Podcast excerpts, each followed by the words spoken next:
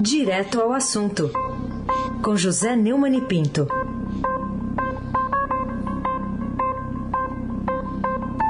Oi, Neumani, bom dia. Bom dia, Raíssa Abac. Bom dia, Carolina Ercolim. Dia. Almirante Nelson de volta, bem-vindo. Transatlântico no Suez. Clã Bonfim, Emanuel Alice Isadora Moacir Biasi, melhor ouvinte. O melhor ouvinte é o da Rádio Eldorado 107,3 FM. Bom dia para ele, Raíssa Abac, o craque, o tríplice coroado. Vamos começar então com uma notícia que a gente deu mais cedo e a gente quer ouvir a sua opinião uh, sobre o fato de o relator do Auxílio Brasil prever, né, ele fez mudanças lá no texto e prevê agora um reajuste anual pela inflação.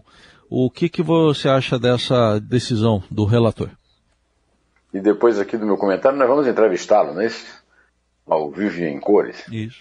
O, é, o governo poderá ser obrigado a reajustar todo ano pela inflação o valor dos benefícios do Auxílio Brasil, o novo programa social, que substitui o antigo programa é, criado no governo do PT, o Bolsa Família. O reajuste automático, ampliação do alcance do benefício, com a elevação dos critérios de renda para acesso ao programa, proibição de filas e metas para a redução da pobreza são as principais mudanças incluídas pelo relator, deputado Marcelo Aro, na medida provisória que criou o novo programa desenhado para ter a marca da gestão Bolsonaro. Essa é uma demanda histórica na área social, consta de muitos projetos de lei, mas enfrenta a resistência do ministro da Economia, Paulo Guedes. Né? A Bolsa Escola virou Bolsa Família, que morreu em atentado silencioso nas mãos do capitão terrorista, sem ninguém reclamar. Nada mais natural que o Centrão queira perpetuar a República da Mendicância militante, e não dá para lamentar, porque, afinal de contas, programas sociais já são normalmente raros. Agora, no desgoverno Bolsonaro, então nem se fala, né?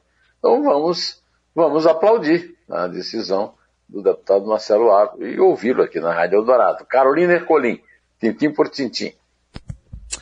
Bom, vamos falar um pouquinho agora é, sobre a vantagem de Bolsonaro na internet que caiu. Lula e Moro sobem, título inclusive aqui de chamada de capa do jornal Estadão de hoje. O que, que esse movimento nas redes indica a respeito das chances de passagem para o segundo turno dos presidenciáveis na próxima eleição? É, segundo o Estadão, sem um partido definido, sem palanques competitivos nos principais colégios eleitorais do país, inclusive aqui o pessoal do PL aqui de, de São Paulo está deixando claro que não vai é, mesmo investigado no Supremo Tribunal Federal por divulgar notícias falsas, Bolsonaro ainda é de longe o político brasileiro com maior alcance nas redes sociais. No Twitter ele tem 7 milhões e 140 mil seguidores, quase a soma do Lula, com 2 milhões e 800 mil, Sérgio Moro com 3 milhões e 300 mil e Ciro Gomes com 1 milhão e 200 mil. Bolsonaro sempre atribuiu a isso, as redes sociais, o seu triunfo eleitoral. Agora, essa teoria dele está sendo posta à prova. Para saber se ela vai repetir, precisamos esperar para ver. Espero que não tenhamos de pagar um preço tão alto para isso. Raíssen Abac. O craque. Vamos falar de um artigo que está lá no seu blog, o blog do Neumann, e está desde ontem,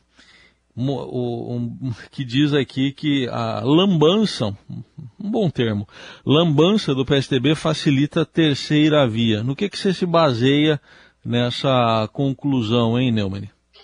É, o, como sempre, às terças-feiras, eu, como eu ponho o artigo na segunda-feira à noite no blog do Neumann, no portal do Estadão, eu leio aqui a linha fina e a conclusão do artigo, né?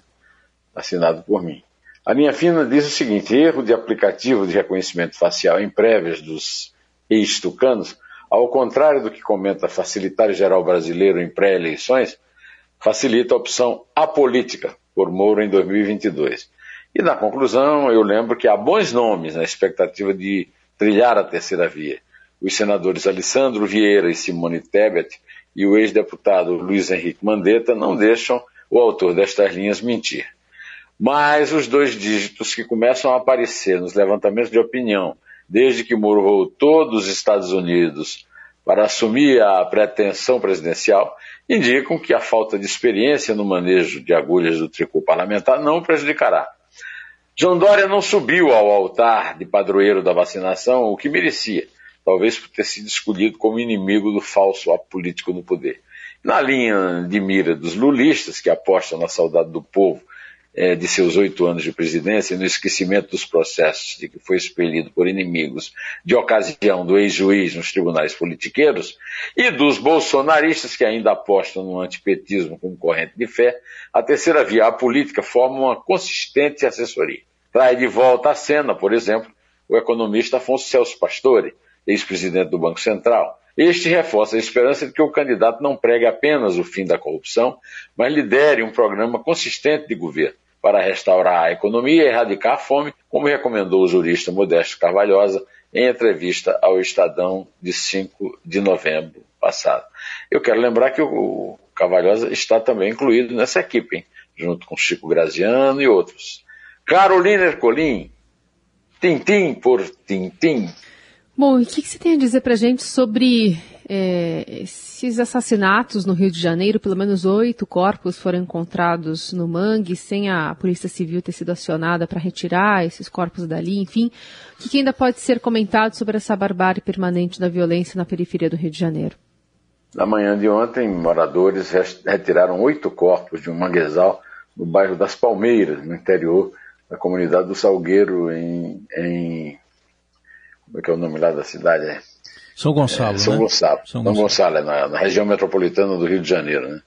É, esses moradores disseram que há marcas de torturas nos corpos retirados, é, numa, no manguezal. Né? Os responsáveis pela investigação negam que existem indícios de que mortos tenham sido torturados, porque houve, um, um, segundo eles, um confronto. Essa estratégia da bala na cabecinha, instituída por Wilson Witzel, está sendo mantida a ferro, fogo e sangue pelo seu sucessor bolsonarista, Cláudio Castro, que segue em tudo o senador primogênito do Bolsonaro, Flávio Bolsonaro. A insegurança dos pobres do Rio é o resultado dessa batalha campal travada numa cidade que já foi chamada de maravilhosa e hoje está mais para horrorosa, pelo amor de Deus. Uma cidade linda e devia continuar a ter sido maravilhosa, mas não é. Raíssen Abac, o craque. Ô Neumann, outro assunto também tem a ver com a CPI da Covid. O ministro do Supremo Alexandre de Moraes suspendeu a quebra de sigilo do presidente, que foi decidida pela CPI da Covid. O que, a seu ver, justifica essa decisão do ministro do STF? É, o Alexandre Moraes argumentou que as medidas adotadas pelos senadores distanciaram-se do seu caráter instrumental. Essa foi a, a o termo usado por ele, porque acabou, segundo ele, por extrapolar os limites constitucionais investigatórios de que é dotada a CPI ao aprovar requerimento de quebra e transmissão de sigilo telemático do presidente da República. Ô, Heisen, Carolina, assim no dia a dia dos tribunais superiores, vai se esgotando o legado positivo da CPI da Covid como parece também começa a se esgotar o legado positivo do Tribunal de Contas da União. O sigilo telefônico e, telemático do capitão terrorista é mais uma modalidade é, do silêncio imposto à cidadania pelas instituições da República da impunidade. E, como sempre, é, parece ter a mais restrita base legal e está baseada, segundo o relator, é, a quem foi submetida a, a quebra do sigilo, como restam outros, outros processos ligados ao presidente da República, ao ministro Alexandre de Moraes. Carolina Ercolim, tintim por tintim. Queria que você falasse um pouquinho sobre o editorial do, do Estadão de hoje, que tem o título Lula em sua melhor forma. O que dizer dessas declarações do presidente, que aparece em primeiro lugar nas pesquisas de opinião pública sobre a sucessão presidencial, depois desse é, giro né, que ele fez pela Europa, que critica declarações também? O título é altamente irônico, né? É porque é Lula realmente em sua melhor forma, mas não, isso não é elogio, não. É ironia pura. Lula não quer ver ninguém criando problemas para governos que são seus amigos. Isso é o que escreve o editorial. Nesses casos, cabe à oposição apenas colaborar com o governo. E se não houver essa gentil parceria, é ironia pura aqui no editorial. Os opositores perseguidos não devem esperar solidariedade de Lula do PT. Afinal, não fizeram a sua parte. Tal proposta por si só avilta a ideia de democracia e pluralidade, feita por Lula, que sabotou todos os governos a quem fez oposição, é pura disfarçatez. Na entrevista que o Lula deu ao país, né, Lula defende Hugo Chávez, Daniel Ortega e a ditadura cubana, mas ora vejam, não se encontra uma mínima defesa de Dilma Rousseff. Está claro que o líder petista, o líder petista não deseja falar daquela que lhe sucedeu no Palácio do Planalto. Compreende-se, é um tema difícil e remete à brutal crise social e econômica que o PT legou ao país. Melhor falar do bloqueio americano a Cuba, né? É, encerrando o que o, o editorial, o editorial termina aqui, né?